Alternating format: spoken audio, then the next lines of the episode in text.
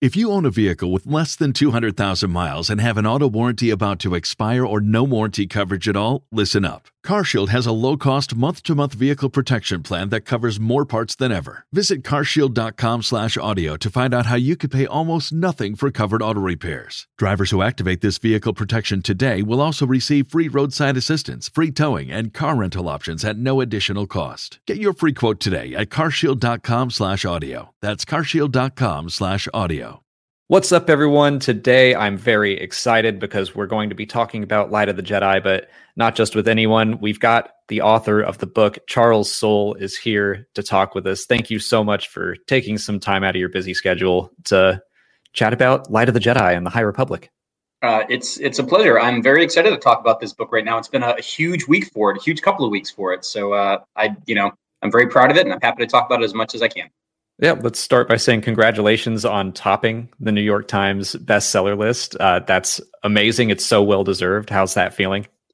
Man, I I will tell you, I've been I've been writing books since I was like in fourth grade. Um, most of them were not were not very good uh, until sort of more recently, but I always kind of had had this as a goal, like for basically my entire life, and so as a creative person, so to finally achieve it feels like I don't know. I was I was out yesterday. Um, I was going for a run because I had so much nervous energy. Like they, they it, apparently the New York Times sends out the list or sends out the emails at 5:03 p.m. on the dot. It's a very precise time, and um, so I and I, I, as that time approached, I just got more and more like crazy, and so I went for a run, and um, then I found out while I was on the run, and I just sort of stopped and stood there. Like I got off the phone and I just stopped and sort of stood there and looked at the sky for a while because it was such a like it was amazing and and to do it through star wars which is something i've loved my entire life too felt really really good.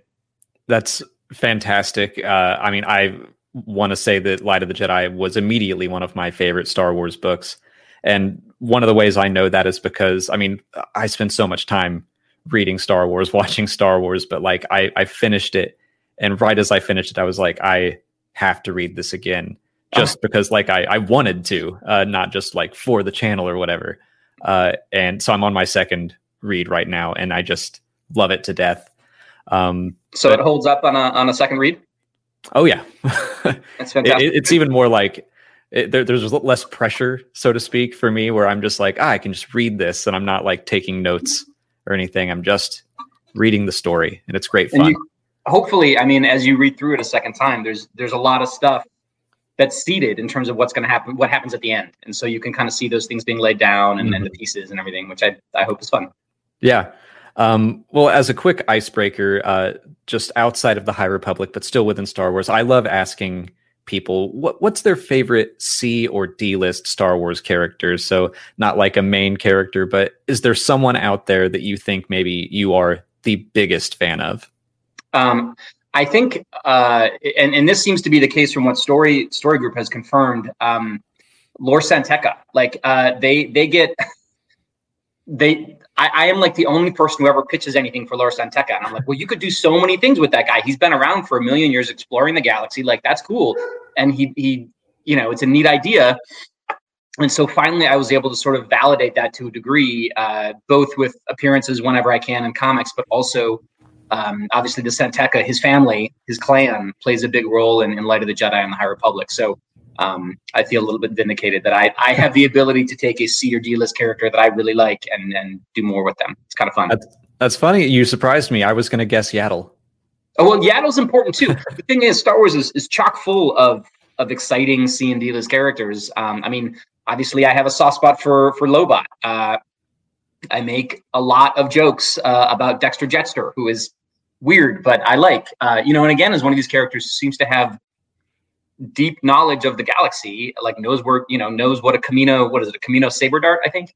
Um, like knows what that is when nobody else knows what the thing is. Like that's and now he runs a weird diner on Coruscant. It's it's pretty great. So anyway, I I uh, I like all of the deep dive characters, but I think at the moment the one that I'm I've, I've always been kind of excited to do more with has been Lor San Tekka, or in this case, the San Tekka clan.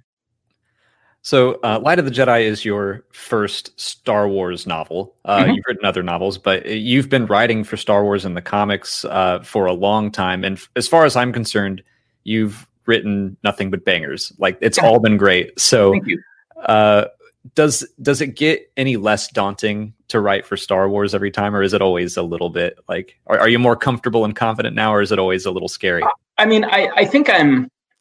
I think I know what I'm doing. Hopefully, writing Star Wars stuff. Um, like I've, I've my first Star Wars project was Lando, the Lando miniseries with Alex Maleev and Paul Mounts, and that came out in 2015. So, you know, I've been doing this now. I, there has never been a time I have not been writing Star Wars since then. So I've been writing Star Wars nonstop for six years, sometimes more or less intensely, but it's been a constant. And so if you do something enough, you kind of you get your feet under you.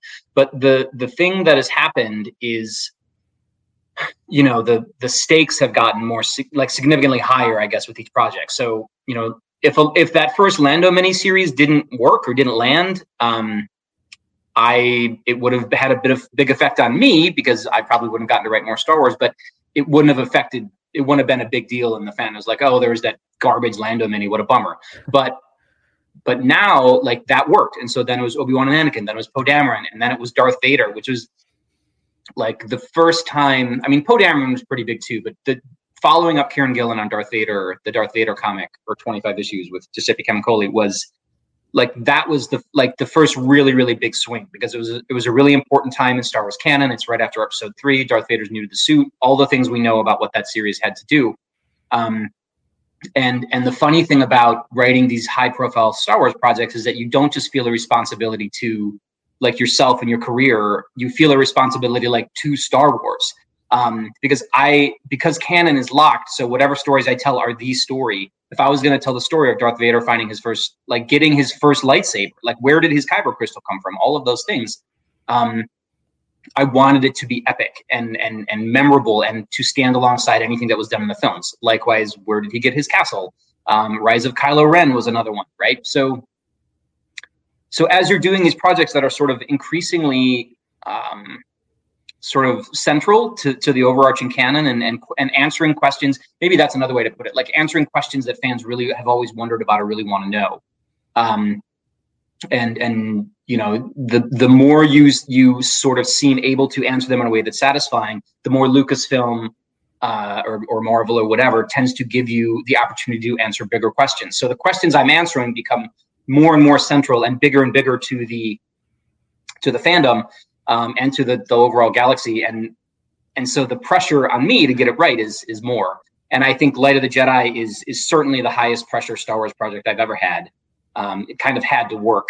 And uh, i am so gratified again that number one uh, new york times last night the, the way that the reviews have been. Um, but even even more than like official reviews the way that people like on my Twitter, just you know, ordinary folks on my Twitter feed have just been really telling me how much it's touched them, how much they they needed something like this in this time, how they the, the sense of the Jedi being real heroes and op- and the galaxy being optimistic and people coming together is something that is landing really well for readers, uh, and that makes me very kind of proud and happy that I could put that kind of energy into the world at this time. I completely agree with that. Like I, I had that. I think I put that in my review as well. Is that the great disaster and just seeing like the whole galaxy come together to solve this crisis that threatens all of them like it just felt like a story that we really needed right mm-hmm. now uh, yep. so yeah that that worked out pretty well yep. um, where where did the idea of this specific era come from like was it always part of the plan when uh, lucasfilm reached out to all the luminous writers or was it something that all of you developed together the the entire High Republic storyline, none of this existed before the five of us came together. So it was a completely blue sky thing, by which I mean the sky, it was wide open. You know, we all came together at Skywalker Ranch that week, the first time we went. And it was like, well, what do you guys want to do? What do you want to see in Star Wars? What what is this incredible thing? And it could have been 10,000 years before the Phantom Menace. It could have been 300 years after the Phantom Menace. It could have been literally anything. And we kicked around many, many, many, many ideas. There's that that um, sort of famous and notorious and infamous shot of the whiteboard at that uh-huh. first Skywalker Ranch meeting in the conference room, which you know people like to to zero in on that for whatever reason. But it's it was it was an idea board, and so it was where a lot of things were thrown out and a lot of things were discussed. Um, but through discussion, through working together and consensus and compromise, we we all kind of settled on the idea that we we we wanted to to work in a time period that felt um, untethered to the stories that we've already seen in many ways, so that we could we could use surprise as a central storytelling factor. Um, we could use sort of like fresh familiarity, right? So like the Jedi are using lightsabers, but these lightsabers are generally speaking a little bit more innate. They have cross guards, they have you know embossing, they have other things that the the sabers that we see in the in the modern era don't necessarily. Um, and many other things that we we did to make it feel very Star Wars, but also unique. Um, and we thought if we went way far back, then it would it would feel disconnected from things that we know and love. But but going back 200 years gave us the freedom to move, but also have you know like Yoda could be in it or other long-lived species or characters. Um, you know, like Jabba the Hutt is around at some point. Like he's in the galaxy at this point. Um, I'm not saying Jabba Hutt shows up and that that's this is not a, a spoiler. potential, but, but the Hutts live for a thousand years. So like there are, you know, there are characters that we know that the Wookiees are long lived, etc. So you get what I'm saying that we we can we can give people sort of tweaks of familiarity, um, which is your favorite thing in your in your videos, right? Um, you know, when you when you sort of point out the the connections to existing canon. Um, while also being really free to move. So that's that's really why we chose this time period. Um, and the specifics and the details of the feel just kind of evolved through a lot of a lot of discussion. Mm-hmm. Uh, since you mentioned the whiteboard and people, it's almost become a little bit of a joke about like dinosaurs being up there. Did you have anything like wacky that got thrown up on the board that um, no one's really noticed? I I don't know about wacky. I mean, there you know, like you joke around in the room, like you know, there are there are there are ideas that we had that were just well, you know, it's hilarious, whatever, funny things. But it, I, I mean, my I have we all kind of had all five of us, and also it wasn't just I mean the five of us spoke, of course, but it was also Story Group was there, Mike Siglain, Jen Heddle, um, so Lucasfilm execs as well as Story Group, all kind of we spent a lot a lot of time talking about what is Star Wars, what are the key elements, and things started to become centralized. Uh, you know, obviously the Force is such a unique concept, and the Force had to be part of this in in some way, big or small. Jedi had to be part of it. Um, you know, the the big dichotomy of light side and dark side, uh, and and exploration of those things. We felt like it should be a republic. It should be uh, a galaxy where, um, you know, that that had come together to try to achieve a purpose just different things. Um, there were topics like found families, which which was very resonant for all of us. The idea that you know you can you find connections throughout your life that can become very powerful um, all sorts of stuff so as far as anything wacky you know i believe the dinosaurs were daniel jose older's he's a big dinosaur fan um, but i don't remember anything in particular that was like you know goofy I don't even mean to say that dinosaurs are wacky. Like uh, Star Wars has always had crazy creatures. It's just people have been mm-hmm. like, dinosaurs is written on that board. yeah. Um, yeah. so you, you have written in like every era of Star Wars so far, originals, sequels, prequels, in between. How is that different from basically creating your own? Well, um, I've I, I do you know obviously I do a lot of work in comics, not just Star Wars things, but um, I've written a lot for Marvel and DC, um, and I've written a lot of my own series, and and so this question has come up um, in many contexts. Basically, you know, what's the difference between writing your own stuff and writing, you know, the next version of Wolverine or Captain America or Darth Vader, or whatever. And the the the short answer is that when you are writing something like a Luke Skywalker story, you have the benefit of every single awesome Luke Skywalker story that's ever been told. That that when that character shows up on the screen, people love Luke Skywalker because of all the other times Luke Skywalker has been amazing. Um, but when you're making up a new character, like Avar Kriss, for example, or um, Agaburi, or any any of them, um, you you are responsible for making them amazing in whatever way you can, and making them unique and special, and hopefully building to the point where you have the people embrace them as much as Luke Skywalker. Theoretically, who knows? Um, so so the good thing is when you're writing Luke Skywalker is that there's all there are all these cues like we saw in the season finale of Mandalorian, right? Where like the the X-wing shows up, the black glove shows up, the green lightsaber, the the black hood. You know who that is because of all the iconography that's been established for him. Um, not only do you know who it is, but you know exactly when in his journey that is, which is all very like Star Wars is so in the Skywalker saga anyway. It's also keyed with these specific moments. People just know exactly, you know, they're just conditioned to know exactly what's happening. Many fans anyway. Um, but what that also means is that if you're writing Luke Skywalker, like he couldn't die in that scene at the end of Mandalorian season two. There was just it was impossible. Like so, his fate he could only be used in specific ways because we know literally the moment of his birth we've seen it and the moment of his death we've seen both. So we know that there are the, all these fixed points in his timeline, and so you kind of it, it it means there's only certain things you can do with him in the storytelling um, perspective, from a storytelling perspective. But with somebody like Avar Kriss or Burryaga or any of them in the High Republic, you don't know what's going to happen to them. You don't know where their journey is going to go. You don't know why. You don't know. You just don't know what their path is, and that is phenomenal to have that level of freedom because you can take the readers, the audience, on a journey that is thrilling because they you just don't know what's going to happen, and there's a certain joy in that as a writer and I think as a as a reader um, to to being taken on that journey. For sure. And like the great disaster, the opening of that book is just a constant stream of like, here's a really great character. Don't get too attached to him. like yeah, it, it yeah. happens over and over. And I'm just like, what well, are any of these people going to live? Uh, and it, it's so, yeah, intense. It's such a great opening uh, for this era. Has there been anything that was like a surprising challenge to you with all of this extra flexibility and freedom? Um, yeah, you know the the thing is, I would say, you know, this is this is dating myself to a degree, but like you know, when I was young, I would go like there were still CD stores around. You know, you'd go to the CD store, and um, I remember there's this very specific kind of mental sensation of walking into a CD store, and you know, because of the the endless rows of CDs to get, like I was like, I have no idea what to get. There's too many choices. I don't even know what I what I think might be interesting to listen to or, or try to pick up or check out.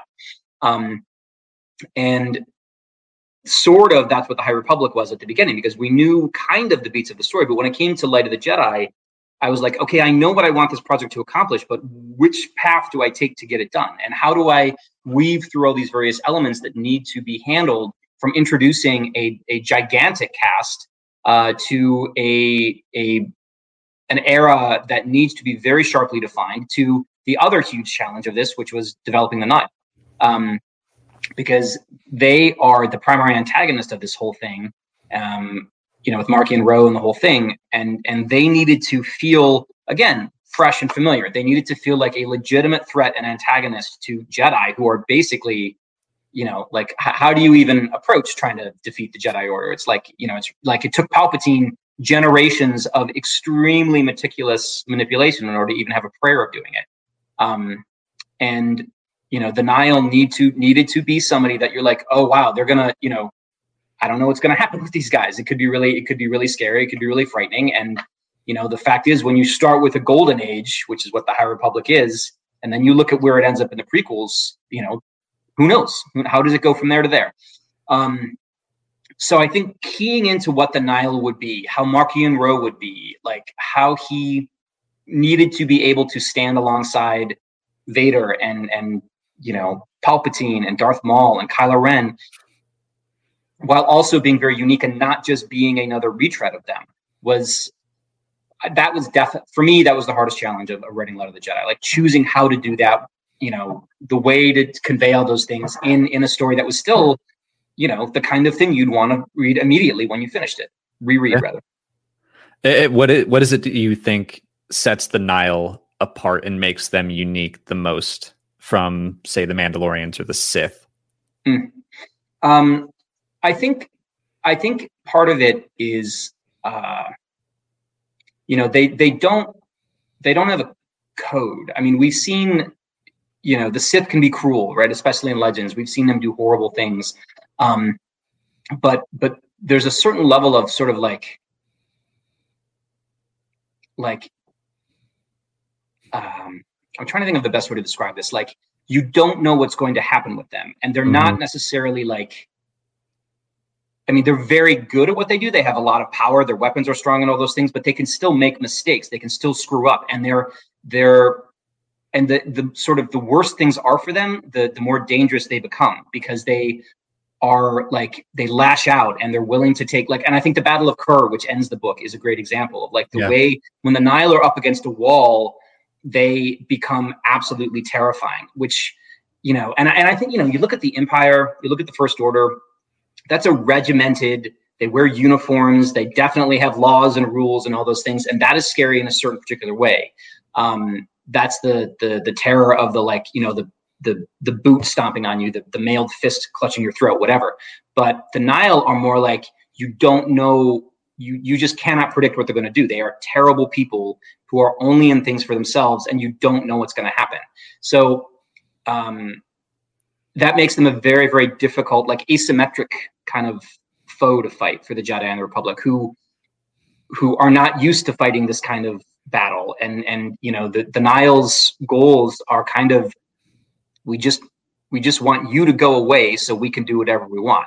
And so we're going to make this as horrible for you as we possibly can. We're going to destroy everything you care about so that you know better than to ever come up against us again. And because of Marchion Ro and the paths, they actually have the power to do that. Like as Marchion Ro says at the end of the book, he could put a Nihil flagship on top of Chancellor Soh's palace if he wanted to. He could do it right away. So that's like you don't know when they're going to show up. You don't know what they're going to bring with them. You don't know what they're going to do it's that's scary to me. Yeah, uh, it is. um, how how would you describe kind of the difference between uh, the way hyperspace lanes work and the way that the paths work? Sure, absolutely. So, um, the hyperlanes, generally speaking, the ones that are traveled in during the High Republic are um, think of them as you know highways, basically expressways, and so they are ways for people to travel to kind of well-known destinations, interstate roads, whatever you want to say. Um, and they have there's sort of there's navigational data that is provided by beacons along the way, and they you know generally speaking you're you'll get where you're trying to go if you're going on a, an established hyperlane. And those have been found and discovered at great cost and in, in many ways cost in people and money and all sorts of things by hyperspace prospectors like the San Tekka clan. So those are pretty well mapped and well used, and it's kind of the way it goes. Um, the further out you get from the core, the fewer those are because they're hard to find, and it wasn't always necessary to find a route between outer rim worlds uh, because people weren't there weren't as many people out there, and, and it wasn't really as part of the republic. So so that's what the hyperlanes are. They're like highways. The paths are like the the back roads or the back like you know um, I don't know. I don't know where you grew up, but like, you know, I grew up in the Midwest, and so there was like playing in the woods was like a thing, you know, and and mm-hmm. so we would go out and like, um, there would often be like little paths through the woods, like little animal tracks or like paths where other kids from generations before would go, and they would maybe they built a little fort in the in the woods, and you go find it and whatever. Like, but the idea that there were these these little roads between the roads or like unknown ways to get places that um, were a little you had to kind of know that they were there to use them and that's what the paths are. And so they let the Nihil, who are the only people who have access to them, um, go to places, not just go to places that other people can't go, but get to places in ways that other people can't. So um, one of the one of the things that's true about hyperspace and Star Wars is that there are there are zones that are sort of like occluded almost. Sorry, I'm getting if the sun's going down. Let me turn the light on. um, so there are zones that like whether it's a nebula or something like that. So there's a lot of space dust floating around, so it's it's dangerous to jump in and out of that area. Um, so the Nihil can do that because they can sort of be through the paths. They can zip into a place where other people cannot jump into or leave from. They can make really really short jumps, which is something that the technology of the High Republic can't do. Um, hmm. and and again, they you know they can just be places you, you don't know when they're going to show up and they can show up absolutely anywhere. So that is very different from any version of hyperspace we've seen, and it makes them a very formidable foe. Very cool. Um, as you've been creating characters like uh, Marchion Ro, Avar Kriss, uh, this huge cast, mm-hmm. with that, uh, did you develop this cast together as all five of you, or was it kind of a per story? And are, are there any characters that maybe you feel real ownership over? And how is it passing those characters around to uh, be the other writers included in different stories. Yeah. Yeah. I mean, so so by and large, for these first round of projects, the this isn't universally true, but I think it's true enough that it's I can say it. The the characters who are the main characters of each of these these launch projects were each created by us, pretty much. So like um you know, Avar and Elzar, Burryaga, uh, Joss and Pikka, Keven Tarr, um, the, you know, Marchion Ro, like uh, the, the, characters you see in Light of the Jedi, um, Loden and Bell, Porter Engel, who's who's the best. Um, you know, all of those were were came from from my mind. Uh, the um, you know, there was a time that like, but it, but at the same time, it's sort of a collaborative effort, right? Because Chancellor Soh is a great example because in the earliest versions of these of the documents, the story documents, we just called her the good chancellor, and that was from a um, just just I had you know that's what I thought was the right tone we wanted was to have a chancellor be like strong and good and so on and so forth. Um, and so and and I had a sense that she would be a woman, but we didn't know much more about her until that. And then Iain McCaig, the legendary concept designer, designed Darth Maul and so many other wonderful Star Wars things um, did some concept design for us, and he did the design that we probably you know people have seen of Lina Soh with her two um, you know pet cats uh, who are giant lion creatures, Matari and Voru, and um, I think it was Mike Siglain who said we should use her as as Lina Soh. She would be that was great. And so then I had to reverse engineer who those lions were um, and put them into the book. Um, and, and Daniel Jose Older actually named them and named their species, uh, Tigons, I think. Tigrons, Tigons, Tigon, Trigons, Trigons. So the so that's a great example of the way that a character who's become very very central to it like i knew what her like what the shape of her was and how she would feel in the story but in terms of what she looked like um who the cats were like all those things it came from all of us putting it together. Um but to answer get to the second part of your question like now you know the group is working on kind of the second the second set of projects. And so like Cavan um, you know, in in like he uses Avar Kriss a lot in the Marvel comic, and Avar Kriss is somebody that I made up, and um, I, you know, that she hears the Force as a song, and all those things that she does. Those are those were details that I put into her.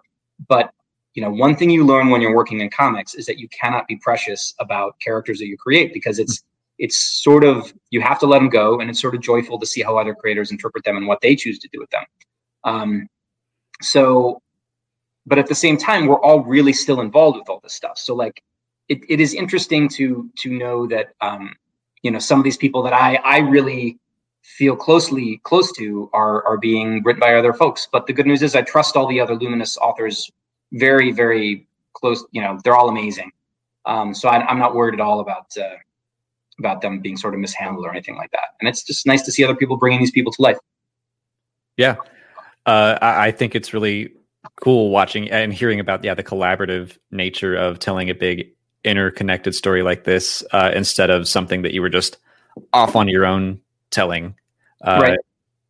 Do, do you guys collaborate? Like as Cavan was writing the Rising Storm, would would he go to kind of people who created those characters and get inspiration from you, or do do you all have questions? We, we all talk. We talk every single day. So it's i mean we have a we have a slack channel where we we talk every day we have a we we get on the phone a lot we text each other a lot so there's it's um i think there's a sense of of writer like i don't know if the conception of the way that we're doing this is like oh, okay well Cavan's writing the Rising Storm, so he read Light of the Jedi, and then he went off and wrote wrote his book for you know whatever whatever amount of time it takes him.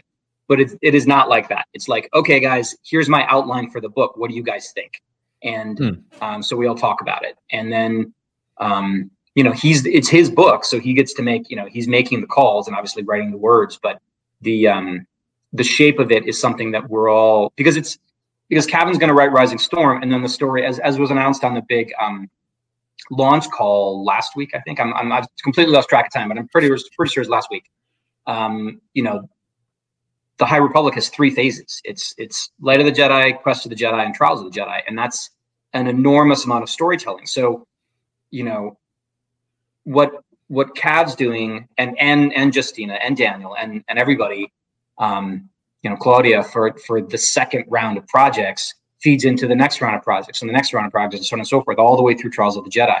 So um, we need to be involved in each other's storytelling because we will all be writing other parts of, of the other two phases That you know the re- rest of phase one and the other two phases so you know you it's important to all of us to help sort of you know guide guide the story as it goes yeah uh some people, some fans, myself, others have noticed some of the little crumbs that you've included in previous projects. Uh, mm-hmm.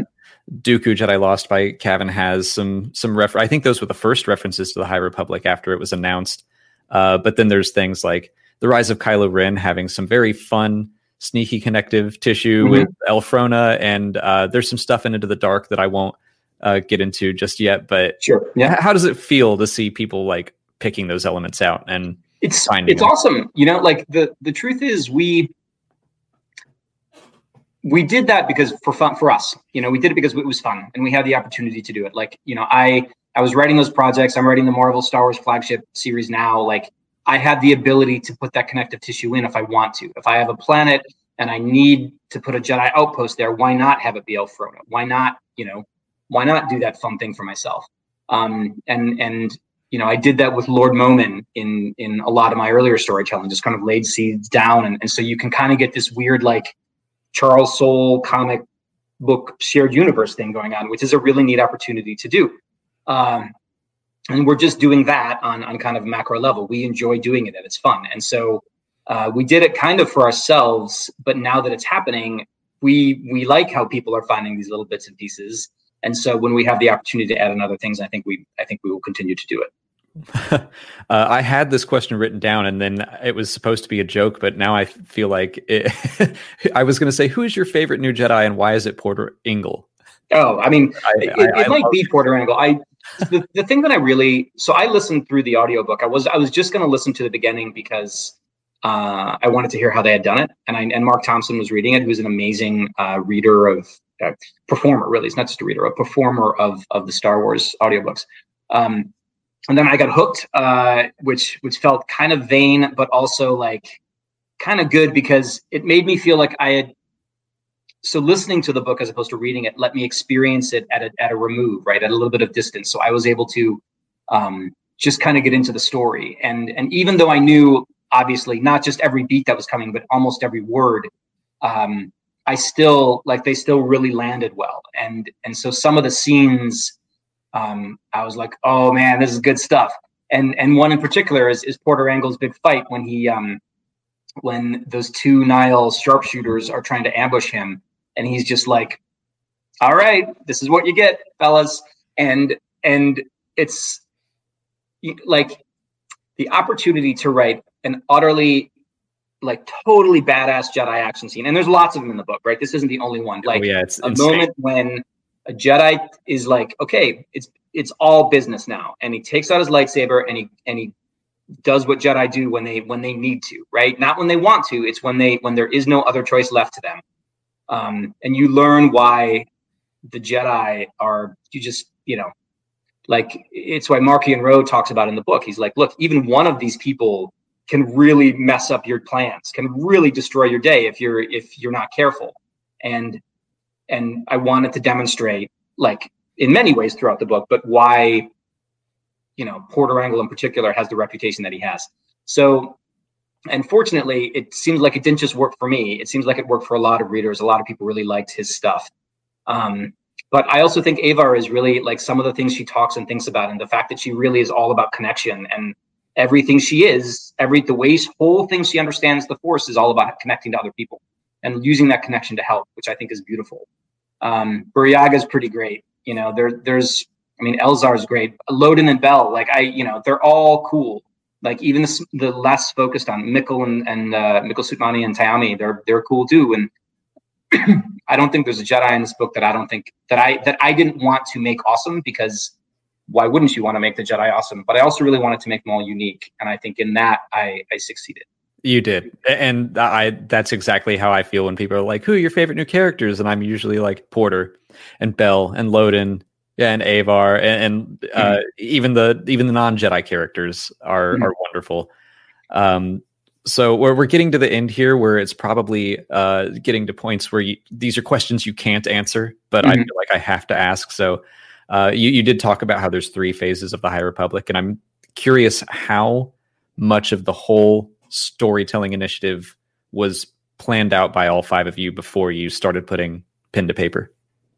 Um, all of it, basically. Like obviously, there there are there are ways that we can zig and zag, and there you know there's there's room built in to respond to the fans as they as they like things, but uh, like things or don't like things, whatever. Uh, but but we know what we're doing. We know where the ending is. We know what we're building to. We know the character arcs. We know all of those things. And it was a um, it was a choice we made like early on that this was going to be something that we wanted to really try to to use all of it because that's really hard to do. You know, because it's it's a multi multi-year storytelling initiative built over many many projects in many different like reading levels and zones and formats and, and mediums.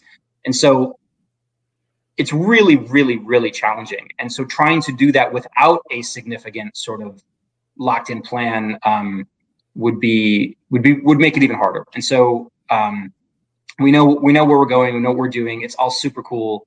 And uh, we're just excited for all the different parts to start getting laid down if these first handful of stories are any indication, like I'm all in. I think a lot of people are. Uh, it, has been a great kickoff. Um, a lot of the authors announced what they're working on next, but uh, you haven't, and I assume that you can't now. But I was just, is there anything that you can give us, tease us for uh, what's to come next for Charles Soule and the High Republic?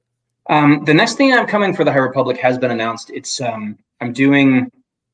Uh, so Star Wars Insider is releasing short fiction again uh, which they didn't they didn't do for a while, but now they're having these you know these short stories uh, in in the in the magazine, the fan mag, Star Wars fan magazine. It's great, Star Wars Insider. And so my first installment, which really works as basically chapter zero of Light of the Jedi, um, is in uh, is in issue 199, which came out in December, and then issue two, sorry, 200, I think, is out in I think February, and that has another story that bookends the first story. So those are kind of like a, a two-parter, but the second story works as like an epilogue, a little like a coda, really, to Light of the Jedi. So so it's almost like if you read those two stories, you get two extra short chapters um, featuring uh, Joss and Pikka Adren, the married couple, the kind of like, you know, sort of in over their heads mechanics uh, who, who get into all kinds of exciting stuff. Um, and and that was really fun to do. So and uh, so that's all that's been announced at this point. uh, can you tease us for anything for for the rest of 2021 uh, even if it's announced what, what are you most excited to see uh, when it's released out to the world? Well within the high republic i mean there's so much uh, i don't know like i, I know I, I really i one of the things that has really worked well is allowing the audiences to be surprised and i'm not going to ruin that for anybody but i i i know what everybody's working on. I think it's i think it's wonderful stuff. I am really excited to see people's reaction to to what the story is and what we're actually telling because you know these five projects um, these launch projects are you know think of if you want to think of the of the three phases as like a movie trilogy right? You know you've seen the first 10 minutes of the first movie kind of you know? Like mm-hmm. i mean it's it's more than that but you get the idea right? It's there's there is a lot of storytelling to come and a lot of surprises and a lot of twists and turns. Like um, so I will say that if you like what's happened so far and you like the stakes and you like the universe that we've built here, you are in for a treat because this is this is what we're intending to do the whole way through. Excellent tease. We've just seen mm-hmm. the tip of the mountain at Monument Plaza. Which yes, exactly, exactly. One of the best scenes in the book. Uh, Thank you. Well, thank you so much again for taking the time to speak with me and everyone watching. Uh, where can people find you online? Uh, follow you on Twitter? Uh, what other books would you recommend for a, a, Star Wars fan that or comics that you've written? Sure. Uh, well, the the best place to find me um, if you want a lot of you know dumb 280 character tweets uh, is Twitter. Um, I'm just under my own name, Charles Soule, C H A R L E S S O U L E. I also have a website, charlessoule.com, that has a bunch of sort of updates. Uh, you can sign up for my monthly newsletter there, um, and you can get, you know, I, I I put a lot of exclusive Star Wars stuff available through my web store there if you want. So charlessoule.com, sign up for the newsletter, Twitter. Um, and then as far as my own stuff, for Star Wars fans, you know, if you're an original trilogy person or a prequels person, I think the Darth Vader series is an excellent bridge to um, between those two eras. If you like Rebels, like it's got the Inquisitors, it's got a lot of really cool stuff in it. Very proud of that. Did that with Giuseppe Camuncoli. Um, I'm very proud of the Rise of Kylo Ren, which which got gave me an opportunity to write my Luke Skywalker stories um, in a way that was really gratifying and fun. Uh, in much the way I'm sure that that Luke's appearance at the end of Mandalorian season two was for for uh, um, Dave Filoni and Jon Favreau and Mark Hamill for that matter. Um, so I would say those two. Um, and then and then I really I'm, I'm very proud of my Lando series too with Alex Maleev and Paul Mounts from the from the very beginning of my Star Wars run. And um, you can see how how pieces that are laid down there all feed into the series I'm writing now for Marvel, which is the main Star Wars flagship. I think issue 10 just came out. Um, and that is set between episode five and episode six. So it's it's really showing the journey of how like Luke became the sort of pretty pretty messed up dude we saw at the end of Empire Strikes Back, missing a hand, the whole thing. Um, I just learned that Darth Vader was his father, maybe, um, and was really wrecked by it. To that super confident Jedi that we saw at the beginning of Return of the Jedi, and and in you know Mandalorian. So that is all like that journey for Luke is is part of the Star Wars series I'm writing. There's how did how did Lando go from this, this sort of scoundrel who, who was completely untrustworthy scoundrel at the end of Empire Strikes Back to be a general uh, trusted with the things that he's trusted with in Return of the Jedi? Like how did the rebels come to trust him that much when he's kind of not really reformed by the end of Empire Strikes Back? So you know, and all kinds of things. And it's so that has been has been really fun if you like the original trilogy stuff too. So honestly, you know, as you said, um, I've written a lot of Star Wars. I'm proud of all of it. It's kind of whatever flavor of Star Wars you feel like reading. There's stuff in literally every era that's been announced, from prequels, to trilogy to, to sequel trilogy, and then back to now High Republic. So whatever your flavor is, there's there's something with my name on it. That I always, when people ask me what's the first, I've never read a Star Wars comic. What should I read first? I always say Lobot because it's five issues long. Mm-hmm. Uh, it's like if you like this, then you like other comics, but it's also just such a great and surprising story. That's always the first thing I recommend. Uh, and I was going to throw out the the Oracle Year. I haven't read anyone yet, but the Oracle Year is a really great non Star Wars novel. Uh, but I I enjoyed it immensely. So. I wasn't sure if I was allowed to talk about non-Star Wars stuff oh, on yeah, yeah. channel, but um, yeah, I have I have two original novels uh, that came out before Light of the Jedi. Um, the first is called the Oracle Year, about a guy who um, knows 108 things that are going to happen over the next year, uh, like future events, and then it's kind of what he does with them. And then the other book, my second book, is called Anyone, which is about technology that gets invented that lets um, you know you put your mind in anyone else's body, and it, it tracks that technology from the moment of its invention to 25 years later when it's completely changed the world and everyone uses it as commonly as they would smartphones or anything like that. So everybody's zipping around into everybody else's body all the time. Um, and that's that's a lot of fun. And I would say that if you like the way that Light of the Jedi is incredibly fast paced and incredibly sort of pulls you along, and each chapter has a cliffhanger, and you can't wait to keep reading. Um, both Oracle Year and Anyone are where I develop that style. So if you like it, if you like it in Light of the Jedi, you'll like it in Oracle Year in Anyone as well. Awesome. Uh, well, thank you again for for talking Light of the Jedi and just allowing me to gush for a while. Uh, if you haven't read it, please do. It is seriously great. Uh, but thank you all for watching and listening if you're listening to the podcast, and uh, may the force be with you. All right. Thanks for having me on.